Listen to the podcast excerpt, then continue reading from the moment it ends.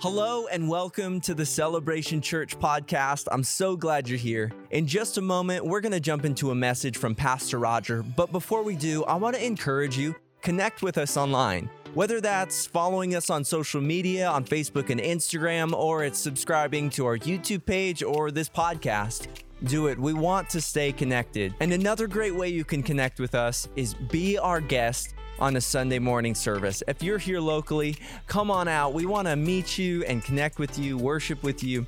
We'd really enjoy that. But without further ado, let's jump into this message from Pastor Roger.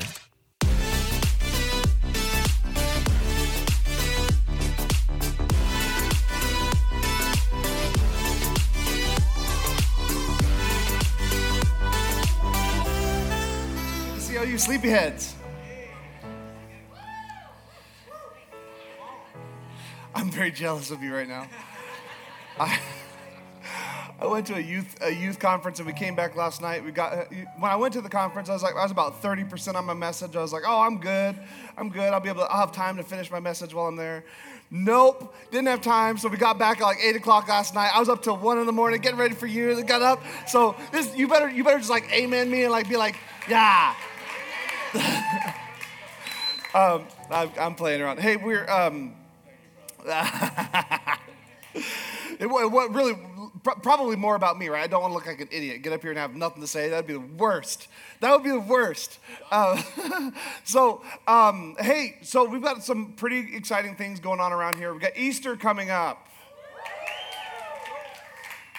Easter's a big deal, and and um, we're doing four services. I don't know the times because they don't tell me those things.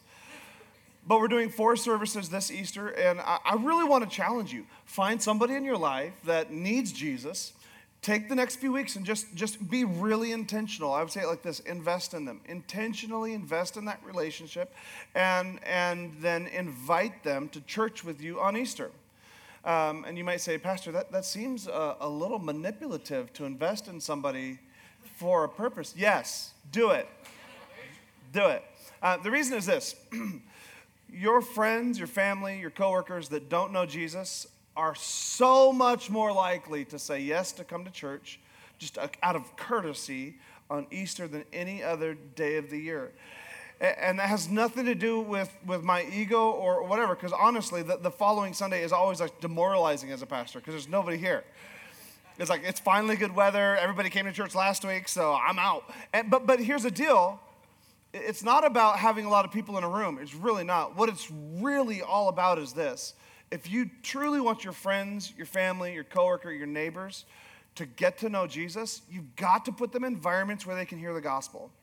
And if you're comfortable and you're, you're, you're ready to share the gospel yourself, please share the gospel yourself. But if you're not there yet, the next best thing is invite them to church. So, I got one. Invite them to church. Invite. You guys are like that. That half-hearted. You guys. You guys clapped full-heartedly. Everybody else is very half-hearted. Uh, I get it. It's it's uh, daylight savings day, and I'm about to preach half-hearted. Just get ready. So. oh man. hey. so.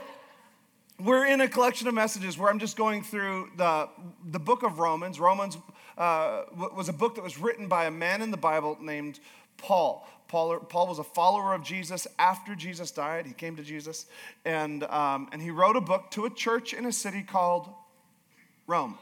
And, uh, and that's, that's the book we're reading. And, and for the next three weeks after today, last week and, and three, uh, we're, we're covering just chapter 8, just chapter 8. Uh, they, they would say it like this, that like Romans is like the crown jewel uh, of, if Romans was like the, the crowning achievement in, uh, in, in, in the biblical writings, chapter 8 would be like the jewel on top. And, uh, and so that's what we're doing. I, I promise you the next couple of weeks are going to be exciting, empower you to be like, ah, I can take the world on. This week is going to be challenging, all right? Are you ready? Uh, because Paul's about to throw us a curveball.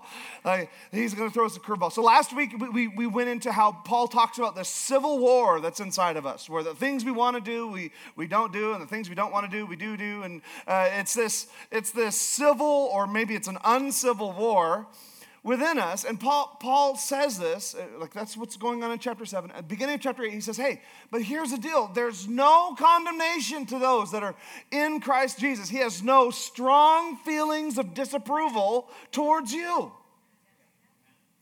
That's good news.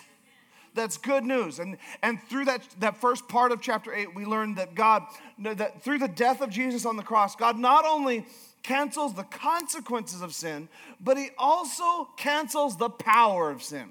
So God deals with any the, the, consequence or the separation between you and God, but then he also cancels the ability of sin to separate. Like he cancels the very power of sin to have a hold over your life. That's a good thing. It's a good thing. And then we talked about how he then seals you, you with his spirit. He puts his spirit inside of you and, and, and that spirit, the same spirit that raised Jesus from the dead, is going to raise you from the dead. I love it. It's, it's amazing. Even in this, this imagery of like him taking us from a life that, that doesn't please God, it's this idea from death to life, from death to life. Not from bad to good, not from immoral to moral, it's from death to life. From death to life. And so he goes from this, this place of uh, talking about that it is the same power that raised Jesus from the dead, and, and that the Spirit of the living God that had the power to pull Jesus out of a tomb and create a huge earthquake all across the land and darkness across the land and rip the veil in the temple. Uh, the Spirit of God that did all of that is inside every single one of you and it's, it, it's present. He is present in this room because you're in the room. We, we think spaces are holy. No, God thinks people are holy. And, and, that same Spirit of God is inside of you. You now have power over the consequences of sin, and you have power over the, the, the power of sin, and you are you are now strengthened by the Spirit of God. And then Paul throws this curveball. You ready for it? Here's what he says. He says this So then, brothers, we are debtors. he's like, he's like, you've got all power over. Like I've, I've canceled sin. I, I've canceled the power of sin. I've given you my spirit to change you from the inside out. Now you're in debt. He says, now you've got an obligation. You, you have you have an anybody have an obligation? I, I, one of my obligations is my dogs. I've got two two dumb dogs. One of them is nice the other was had a doodle in the name, like it was a something doodle, and so I thought it was going to be hair free. No, no, it just means its hair gets really big and in big clumps before it sheds. It sheds softballs all over the house. It's just worst dog ever. And, and so I'm going to be honest. I have this obligation, and the obligation is every morning at about five o'clock, my dogs start stirring. They, we don't let them out until six, but about five o'clock they start stirring, and they're and they're and they're kind of messing around. I can hear the young one whining, and and usually when I hear him, I'll uh, I'll wake up, and then I'll flop over and pull my pillow over my head and hope my wife hears him. You know what I mean? Because like there's this, like I'm just like I'm waiting. If she doesn't hear him, kind of nudge her, like you know, like poke her, like, and see if, see if she'll go get him. And, and I don't know. Maybe that's not the best lesson on how to be a husband. It might not be. Maybe, maybe not. But we've got this obligation because dogs, you know, animals eat first, right? Like they, they don't have a choice. So before I wake up the kids, I get the dogs outside and they, we've got a wood floor, so they just like peel out all the way to the back door and, and then we let them in and they eat. And uh, it's just an obligation that we have in our house. It, it's, a, it's, a, it's an expectation, it's a debt that is there. Um, when I think about this idea of, of being in debt to somebody or having an obligation to someone, I think about um, when my wife and I were first married. When we first got married, we, um, we decided probably the best thing we could do as a young couple was get ourselves in some debt. We had this friend who had a, a Jeep Grand Cherokee, a 1995 Jeep Grand Cherokee V8 Orvis edition, full leather, everything, except the spare tire is inside the vehicle, so it smells like a nasty tire. And he, he this was an amazing vehicle. My wife was in love with it. And uh, I was driving a Pontiac Sunfire at the time. It's just not the sexiest car. So my wife was like, "We need to, we need to upgrade a little bit." And so, um, so my, my friend, he was like, "Hey, would you want this car?" I said, "Hey, we're we're newlyweds. Like, we don't have no money. We don't have no credit. We're, we're not going to be buying your car. And he says, hey, uh, tell you what, I'll hold the note. You just guys, you, you make a down payment, and then we'll just agree on a monthly payment, and you just go until you pay it off. I was like, the Lord is good. Buying something I can't afford. Yeah, the American way. And so we agreed that on the first Sunday of every month, I'd see him at church and I'd, I'd pay him. And we were doing that pay him. And, and what was interesting, I mean, we got the vehicle and like uh, it was so awesome. My, my brother in law gave me a canoe. And so I put this canoe on top of it, just strapped it down, left it there. You know what I mean? Like I would go, I would go, I would go canoeing. But I, that canoe didn't come off. I was like, it was like a, a statement piece, you know, it's like boom and I'm having so much fun. And after a few months, I just felt like my relationship with the guy I bought the car from, even though I was paying him, I felt like the relationship was strained somehow. I, I felt like somehow the nature of our relationship changed, even though I was paying him. I, I, he might not have been thinking it, but I felt like every time I was talking to him, there was this question of, Are you going to have enough to pay me at the beginning of next month? Has anybody ever experienced that? Like you had a good relationship with somebody, and then you you money got involved somehow, and it just it just got weird. It just got maybe maybe you know you you you, borrowed money from from a friend, and, and now you feel like they want their money back. How rude. Or maybe you lent your money to, to your kid, and you're like, time to pay me back, sucker. Here's what the Bible says about debt the Bible says in Proverbs chapter 22 that the debtor is servant to the lender.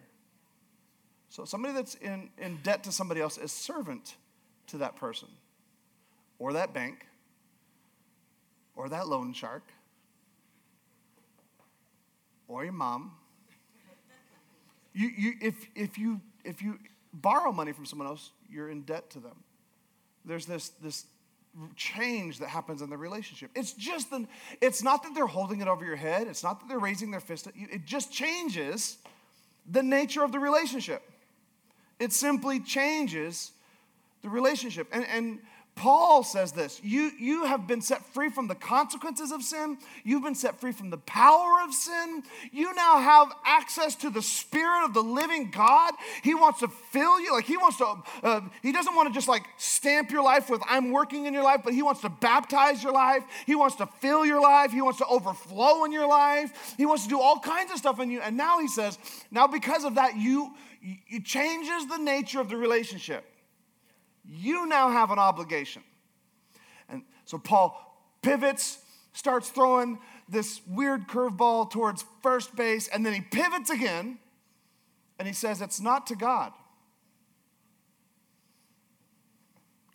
He says this He says, You are debtors, not to the flesh and not to live according to the flesh, for if you live according to your flesh, you will die. So, so he, he says this He says, All of this is going on in your life. You are now debtors. And then he pivots and he makes this weird negative statement You are debtors, not to everything you used to do. You, you don't owe your past life anything. It's like this weird, he feels like he's going this way and then he puts in a negative. You, are in debt, but not to all that other stuff. You're, not in debt to the sin that was in, in your life. And, I think sin is, is a confusing word sometimes. When, when Paul brings this up, I, I, think like all the church mothers are like, yeah, get them, tell them, tell them. And then like all the people, you're just here for the free coffee and you're like, this is, what are we talking about? What is sin? Is this judgmental? What is this? I, I think the word sin is confusing because we have confused it. I remember growing up in, in church, in the church culture I was in as a teenager, we would do a summer camp and then we would do a winter retreat. And I remember when I was 12 years old at a winter retreat, there was a preacher and he was preaching about if you play Metallica backwards on a record player, you can hear demon stuff, like you hear devil worship. 12 year old me was looking at my Discman saying, This, this is a little weird. Like, why are we. I'm not saying that there isn't anything strange if you play, play a record backward, but I'm saying it's really strange to play a record backward anyway. I got a great idea. Let's listen to music that was composed forward and let's play it backward and let's see if it says stuff. Of course, it's jumbled words, of course. And, and, and maybe there is something there that I'm just ignorant to. Here's my problem as a teenager, though. I was like in the phase of setting down my Walkman. Anybody remember a Walkman? And picking up my Discman. Anybody remember Discman? Okay, so guys, so okay, iPhone, iPhone. Before there was an iPhone, there was an iPod. Before was, okay, okay, okay. Before the iPod, there was a Discman, and, and and I just felt like it had nothing to do with my life. Backmasking record players, and I I didn't even have, I have a record player now. I don't know why we need it, but apparently we need it. But back then I didn't. And I, I think that's how we, we confuse sin, because we get off on these weird tangents and make it really complicated, like you're going to accidentally listen to the wrong music backwards. oh, dear God. The, the, church I grew up in, um, something that was considered sin would have been TVs. Watching TV was sin. Straight to hell. Watching Mickey Mouse to hell. But so confusing for me as a kid because that was sin, but everybody I knew just had a monitor and a DVD player. And you say, Oh, we're gonna watch a TV. And they said, No, that's not, that's not TV, that's a monitor. And now, even though they still believe that TV itself is hell, they all watch every show they want to watch on an iPad. It makes sin confusing, doesn't it? Like, which I do we dot, which T do we cross? I mean, for some of you, I mean, sin, it, it, could, it could have been all kinds of things. Here, here's what I love is uh, sin, sin is really simple. It's this it's anything that we think, do, or say that doesn't please God. It's that simple. Just anything, you, you don't necessarily need me to tell you what it is. It's anything your conscience will tell you. Anything that you think, do, or say that does not please God is sin. Thankfully, the Apostle Paul is also not afraid to identify what it is so that we can get some examples of things we might think, do, or say that don't please God. And somebody, you're probably thinking, like, great, honey, we came to church on the right Sunday. He's talking about sin. this is awesome. I promise it gets better. Here's what Paul says in Galatians about sin. When you follow the desires of your sinful nature, the results are very clear.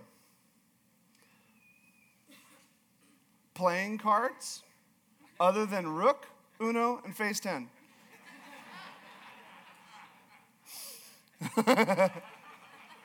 I'm kidding. Some of you, some of you got that because you was raised in that church. you know, like um, dancing, R-rated. It's not what he says. Here's what he says. Here's what he, he finds it. He says this: the results are clear. Sec- these first three are all sexual. He says sexual immorality, impurity, lustful pleasures. You mean to tell me that sin has something to do with my sexual life? It could. It, there could be an area in your sexual life that does not please God. God, God, God actually invades that area. The next one's idolatry, sorcery, hostility, quarreling. Anybody quarrel with your spouse this week? That's sin. Quarreling.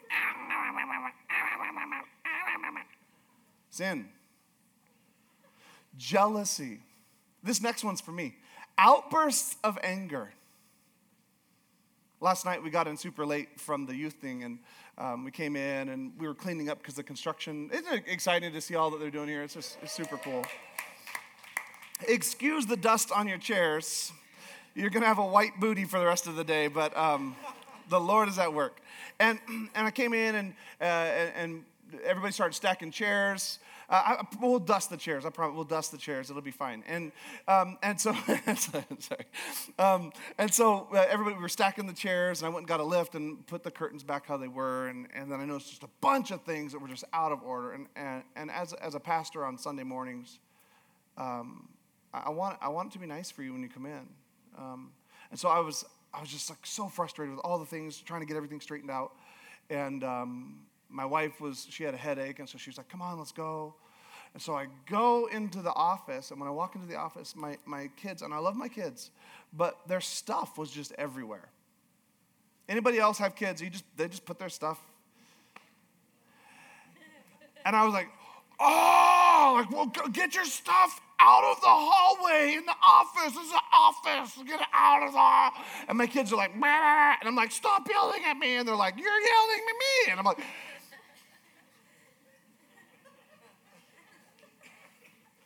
Anybody else do that? Uh, he doesn't say that. He doesn't say uh, long, extended grudges, anger. No, he says fits of anger. Just a little, like a little popping off the valve of anger. And it was, it was gone. Like two minutes later, done. That's sin in my life. That's an area of my life that is still trying to conform to the image of God. Sin in your pastor's life, right there. So I just owned mine. I'm asking you to lean in and ask which one of these are yours selfish ambition, dissension, division, envy, drunkenness, wild parties. And wild parties is, he's actually, this translation is actually like making that one palatable because the actual word there is orgies. We're like, what kind of crazy people do that? The kind of people that you're with on your phone. I'm saying the kind of people that, that you may not be participating in it, but you're there on your phone. Sin. It's something that you think, do, or say that doesn't please God. And, then he says this and other sins like these. Another, trans- another translation says it like this uh, and the like. He's like, you get it, you get it. Like, it's just that stuff. It's like all that weird stuff, those, those wild parties. That's, it's, but it's also not the wild parties. It's also envy, jealousy, fits of anger. It's, it's a, the crazy stuff and the little stuff. And then he makes it an inclusive list. Like it includes things that are not on the list that you know about in your life that I don't know about in your life. Stuff in my life that you don't know about me. It includes it. And the real question is those things, those, or the, the, the idea is that those things that we think, do, and say that don't please God, they, they create a gap between us and God, which, which ultimately means we serve those things. It, ultimately means those things become rulers in our life, whether we like it or not. And, and that's the very nature of our flesh self or our sinful nature. Like the, the things that don't please God, is that they're never satisfied, are they? Like, like those lustful desires. Like you think if you just if you just go there one time, it'll be done. But the truth is, all it does is create this nasty cycle that never goes away. And you think if, I could just, if I could just, you, you know, let that person have a piece of my mind, I would be satisfied. But the truth is, you still ruminate it, ruminate about it all day long, just waiting to tell another person a piece of your mind.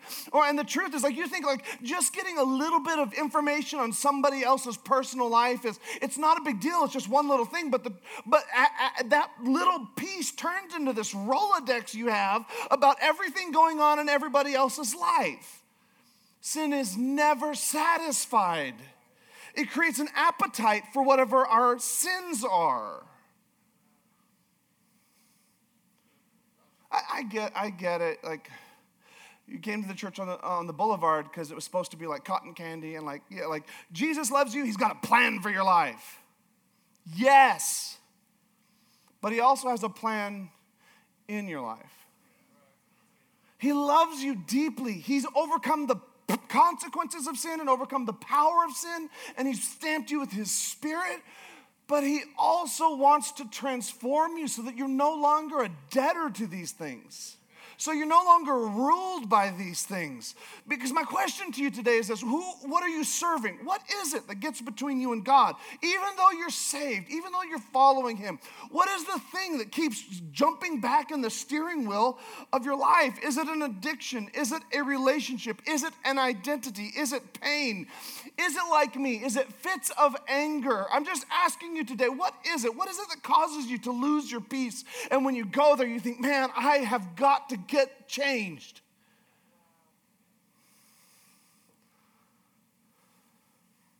He, he goes on and he says this, but, but if, but if by the Spirit you put to death the deeds of your body, you will live. He's saying you have no more obligation to serve those things, but he does not say you now have an obligation to roll up your sleeves and start fixing all those things. He doesn't say you need to somehow willpower your way through this one. Instead, what he says is, you don't have an obligation to sin anymore. You now have an obligation to uncork the Spirit of God in your life and allow the Spirit of God to begin addressing areas of your life that fall short of God's best for you. You have an obligation as someone that doesn't deal with the consequences of sin and doesn't deal with the power of sin. You have an obligation to release the Spirit of God into every aspect of your life into the way you think, into the way you relate with others, into the way you relate with God, into the way you relate with yourself. Release the Spirit of God to put to death some things in your life.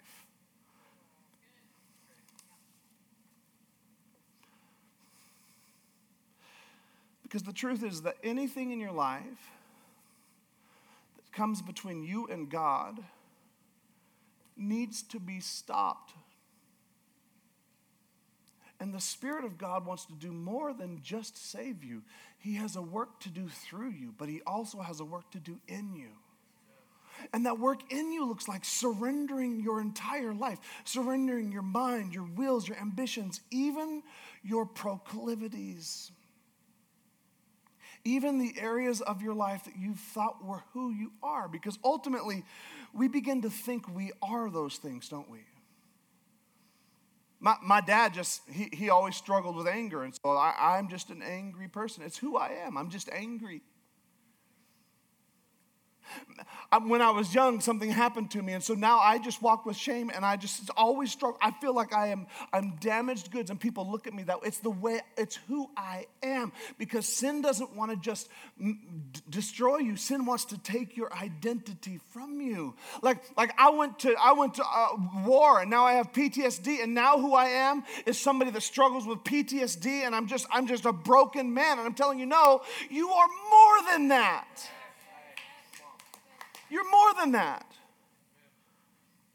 And, and, sin doesn't have to be just bad things. Like it's not just bad things. Sometimes it's really good things that we just use to sort of supplement the Spirit of God in our life. It, it, it's the way we prevent the Spirit of God from having access to our lives sometimes.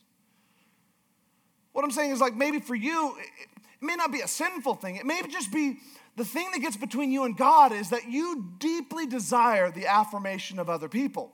And so you live your entire life chasing the affirmation of others, which is a great thing to have in your life, but it is a terrible substitute for the presence of God in your life. Like maybe for you, it's chasing fame on Instagram, and that's a great thing if you have it. But the truth is, it's a terrible substitute for the Spirit of God. Maybe for you, it was your spouse, and you think my spouse is supposed to somehow solve all my problems. And can I tell you, a spouse is a blessing. The Bible says that, that he who finds finds a wife finds a good thing. I think you could say, she that finds a husband found a good thing. But, but they're a terrible substitute for uncorking the Spirit of God to be activated into your life. Like kids are amazing. They're, they're difficult at times, but they're the greatest joy in life. But your kids are a terrible substitute for the presence of God, for the active Spirit of God in your life money. You need money. Money's not bad. No, Pastor, I just don't believe in money. It's just sort of this social construct, just paper. I'll take yours then. like playing Monopoly with a five year old, right? We all feel the pressure of, of, finances. The people that have money in the room and the people that don't have money in the room, we all experience the pressure of finances. But can I just tell you that money make a, makes a very poor substitute for allowing the Spirit of God to begin to work in your life?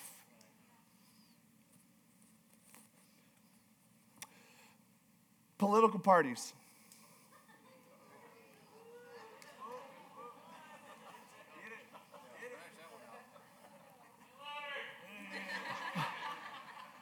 Political parties are a necessary part of our culture and our governmental structure, and you have an obligation to participate. They're not the gospel. And they make a horrible substitute for allowing the Spirit of God to transform you. I want the spirit of the, I don't want to just be set free from the consequences of sin. I don't want to just have power over sin. I want the spirit of the living God released inside of me like white blood cells affecting every area of my life that doesn't conform to what God's best is for me.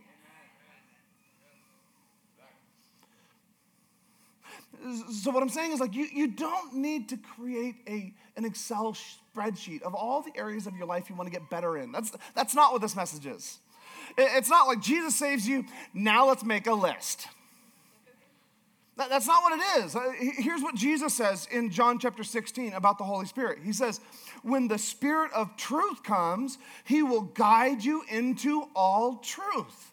That means you don't need to make this big Excel sheet. You don't need to categorize all your problems and start checking them off. What you do is you allow the Spirit of God to begin working in you, begin to start listening to the voice of the Spirit. And guess what He will do? He'll begin to pinpoint things in your life that He doesn't approve of and that He's going to transform. Like, quit trying to change things He hasn't addressed yet and start addressing the, or start changing the things He's addressed. He's going to lead you. And how he works is he starts with the big stuff and then works to the small stuff. He starts with the big, obvious ones. And then he works into the little ones, like, like how I think about my spouse, about how I view my, the way I work, how, how I resent my employer. Like, he begins to address the little things. Can I just tell you that God's will for your life is not that you, that you would just be free from sin, not that you would just have power over sin, but that His Spirit would be active in your life to transform you from the inside out and then to overflow through you into the lives of others around you.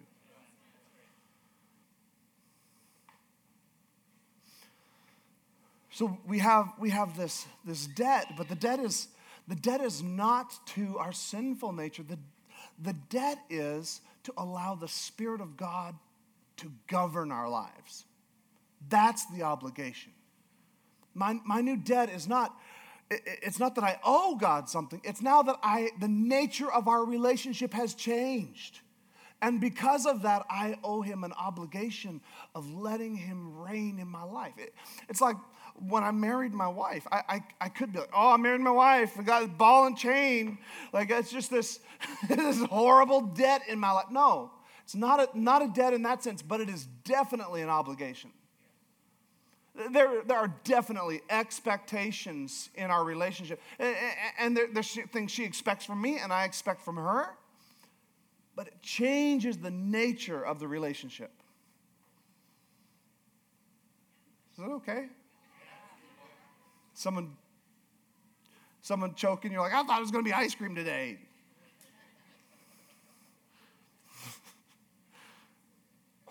for we are led by, for if we are, for all who are led by the Spirit are, of God are sons of God. I love that because it goes from being free from the consequences of sin free from the power of sin. Spirit of God's activated into your life. And now, guess what? You are also children of God because this whole thing is actually not even about behaviors you do and don't do. It's all about your identity. It's all about who you recognize that you are. You are children of God. For you did not receive the spirit of slavery to fall back into fear. So he's saying the point of this is not, is not to create a new debt on you. Like, I've saved you, now you owe me. That's not what's going on here. It changes, the, the obligation is not a you owe me, it's now an obligation of relationship. It says this, but you have received the spirit of adoption as sons and daughters by whom we cry, Abba, Father. It's this, the spirit of adoption.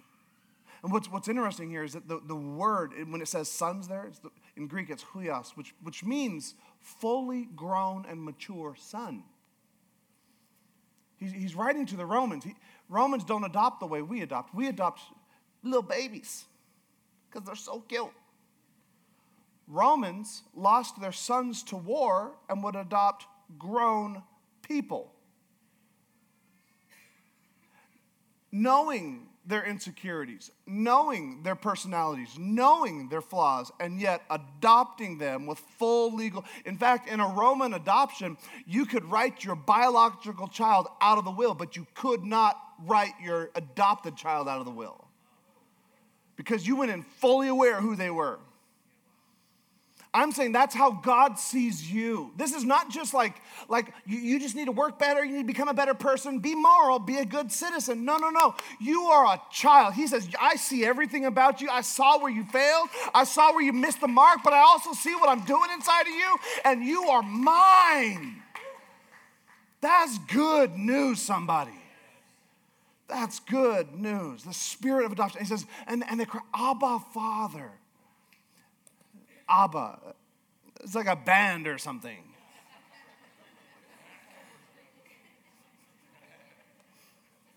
What it is, is this, this bisyllabic word, Abba, Abba. I'm saying it like a child because that's what it is. It's Abba. In the same way, every language has the same sort of syllables to refer to a mom and dad. Every language. Because when a child begins to identify mom and dad, the easiest sounds to come out of their mouth are mama, dada, papa, mama, dad. And Abba, Abba is what's going. It's all it is is, just this, the, the innocent words of a child to a parent. God is saying, I, I saw you as a full-grown personality. I saw all your problems. I saw your divorce. I love you. You're mine now. And now I want you to refer to me not as yes, sir, yes, yes sir. Yes. I want you to refer to me as innocent as a baby. I want you to say, Abba, Daddy, Abba. He, he's saying, I, I, I want to have this innocent relationship that, with you that comes from freedom from the consequences of sin, freedom over the power of sin, the power of the Spirit of God growing inside of you. And He's going to eventually fill you and baptize you in, your, in His Spirit. And He says, You are mine. That's So this is not this is not a message like like let's do better church. Let's try harder. That's not what this is. This is not a let's serve more. But we, we need you to serve because Easter's coming up and we have four services.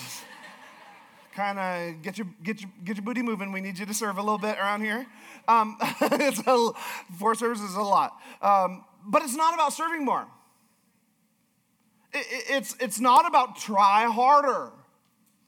It's not about identify all your areas of improvement and bring them all up by 3%. That's not what this is. This is not be more disciplined. This is not rededicate your life to the Lord, which I think you should do. I do it often, rededicate my life to the Lord, but that's not what this is. This is the confidence that He which began a good work in you, He has a full plan to finish that thing. And all you've got to do, you're not obligated to figure it all out. You're just obligated to surrender to His Spirit Spirit and allow His Spirit to govern your life. So, this is not about intensity, it's not about more effort. And discipline is good, serving is good, effort is good. This is about being adopted into the body of Christ. So the band would come right now. This is about Him saying, I saw you lost and afraid. I saw you angry and embittered. And I want to work in you and through you to transform your world and the world of people around you.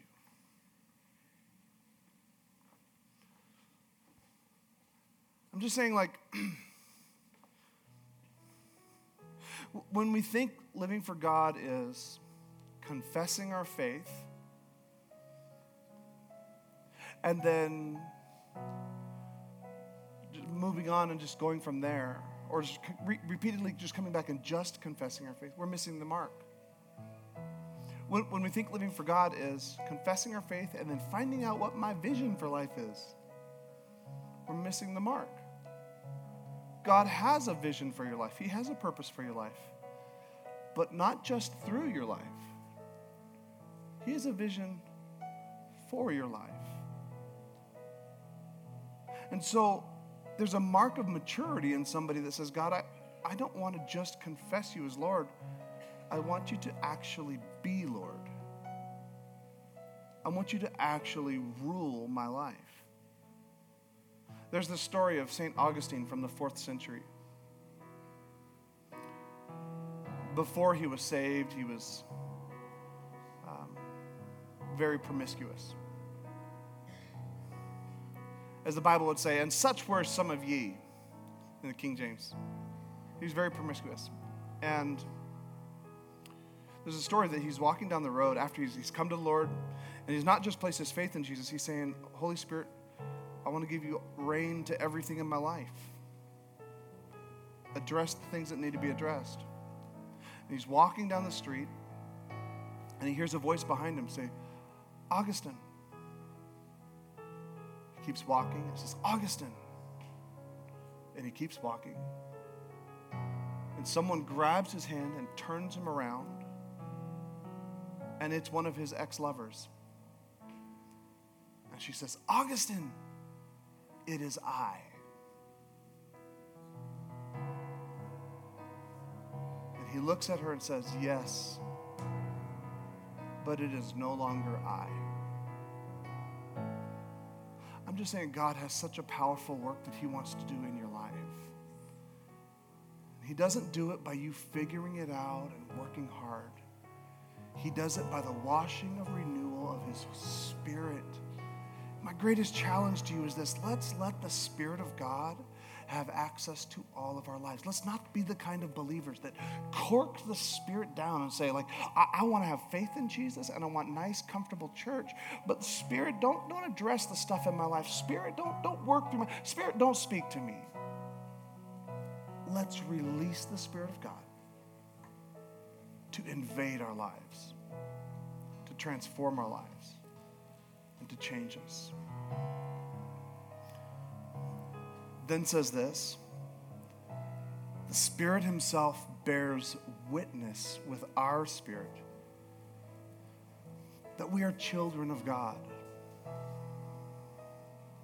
And so there's this interesting thing that happens is right here Paul changes the idea of what it means to be a child of God. Earlier he said you are adopted.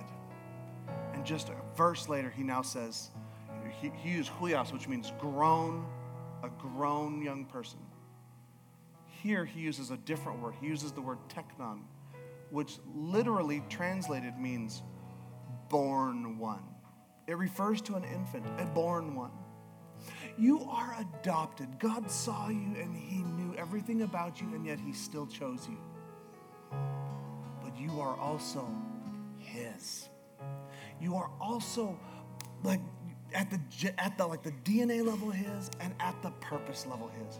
You have the benefit of him knowing everything about you and choosing you, but you are also not like you are also his. Like you are born into this thing. That's like we call it like the new birth. Like we are all reborn into this thing called faith. And I'm just telling somebody today that God wants a deeper relationship with you than you can ever imagine. More real than the relationship you have with the person sitting next to you. He wants you. And so while our world argues about all the ways we divide ourselves,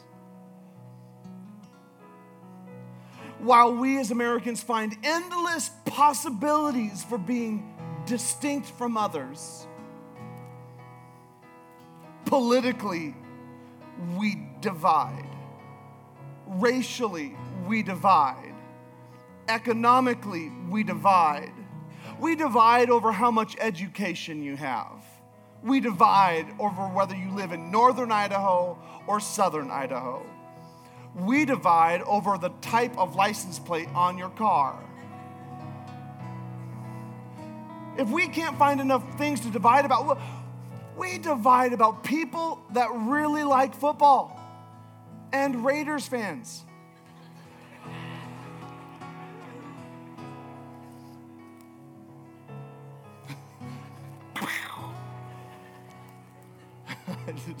We're in the wrong church, honey. You, Raiders fan.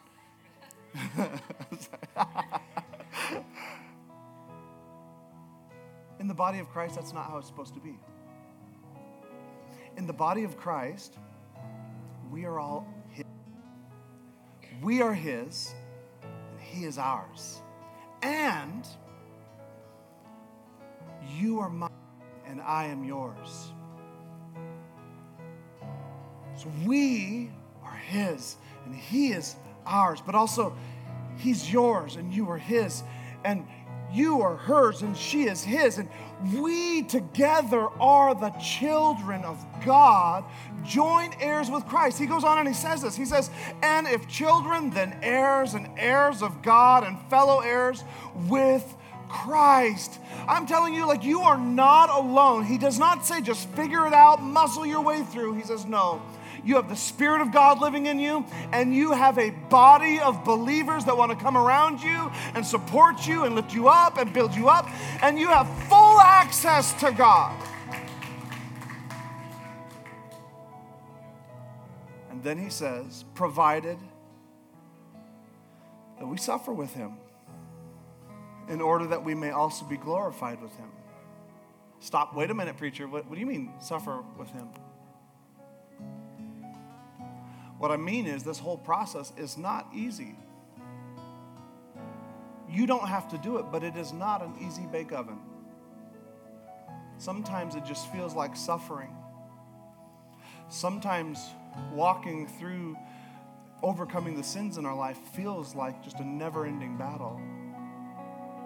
But I'm telling you that it is the willingness to endure that struggle that says you are a son of God. You are a daughter of God. Would you stand with me across the room?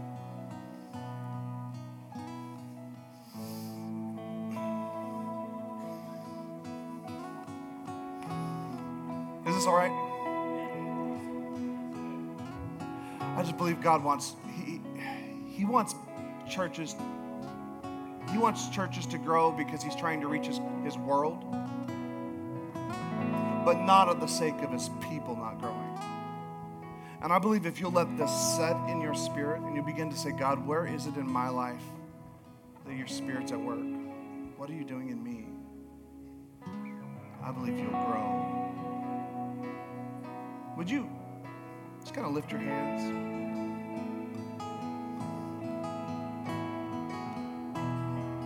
Lord, I thank you that, that through the death of Jesus on a cross and his resurrection, we have access. We are granted access. Lord, I thank you that you, con- that you conquered the, the effects of sin, the consequences of sin in our lives. And I thank you that you have conquered the power of sin. But Lord, right now I'm asking that your spirit would begin to bubble up inside of us.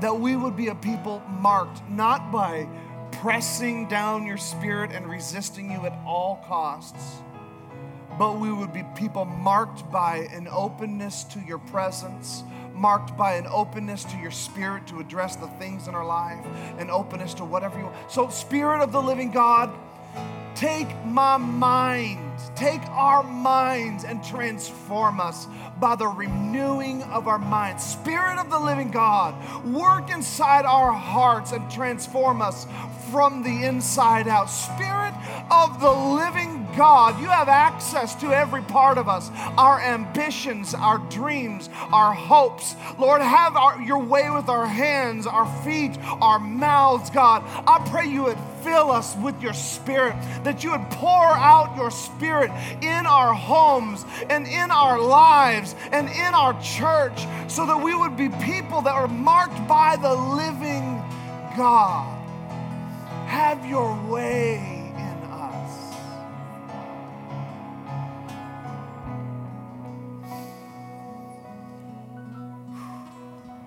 your way in us, Jesus.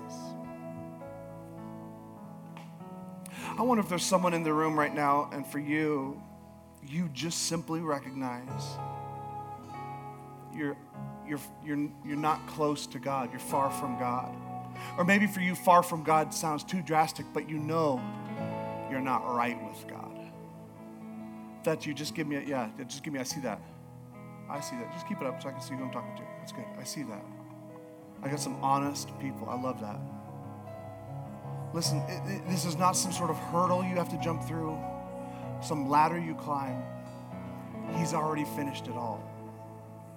Here's what we're going to do we're going to repent and we're going to believe. Repent means we turn away from the things in our life that we think, do, and say that don't please Him. And we believe in the death, the burial, and the resurrection of Jesus. And when we do this, it's like His Spirit stamps into our life. And He's saying, now uncork that Spirit and let the Spirit of God flow through you. Pray something like this with me. God, I'm sorry for the things in my life that I know don't please you. I'm turning from it now. Would you forgive me? I believe that Jesus died on a cross, that he was buried for three days, that when he rose again, he gave me power over the effects of sin, power over the power of sin. Lord, that He puts me in right standing with you. So right now, I'm putting all of my faith and all of my hope in Jesus Christ alone. Say these words Jesus, be the Lord of my life, and I will follow you every day that I live. Come on, church family. There's some people that just made the best decision of their life. Of their life. In the family of God. You're not alone. You're not alone. You have Him, He has you, you have us, we have you together. Together. Church, I, before I walk off the stage, I want to say this. Don't just walk out of the room on this message. I believe God is calling this body of believers to invite the Holy Spirit to have his way in us and through us. I believe he's saying, would, would you just surrender to me so I can deal with the things in your life? But also, would you surrender to me so I can fill you to overflowing, I can top you up with my spirit? Would, would you surrender to me so that I can work through you in the community around what God needs most? is not politically activated Christians, it's spiritually activated Christians. So I want to challenge you be open to the presence of God in Is that all right? Is that a good, good enough challenge for somebody today? God bless you. Hey, I just want to say thank you again for tuning in to today's podcast. If you want to learn more about Celebration Church, I'd encourage you to go to our website, www.thecelebration.church, to find out more. Well, we love you guys, and let's continue to love God, love people, and change the world.